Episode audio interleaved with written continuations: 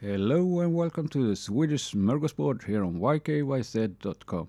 This is episode 2 about Odin. If you happen to find yourself in Asgard, Odin is most probably aware of your presence. He has the ravens Hugin and Munin spying for him, and he can be sneaky himself.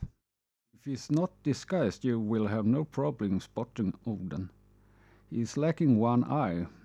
He sacrificed one to Mimir, guarding the Well of Wisdom at the roots of Yggdrasil. Yggdrasil being the enormous cosmic tree connecting all nine worlds. Since his sacrifice, Odin is able to see everything happening in the worlds, which makes Hugin and Munin kind of redundant. Besides being characteristically one-eyed, there's reason to believe that Odin is rather handsome.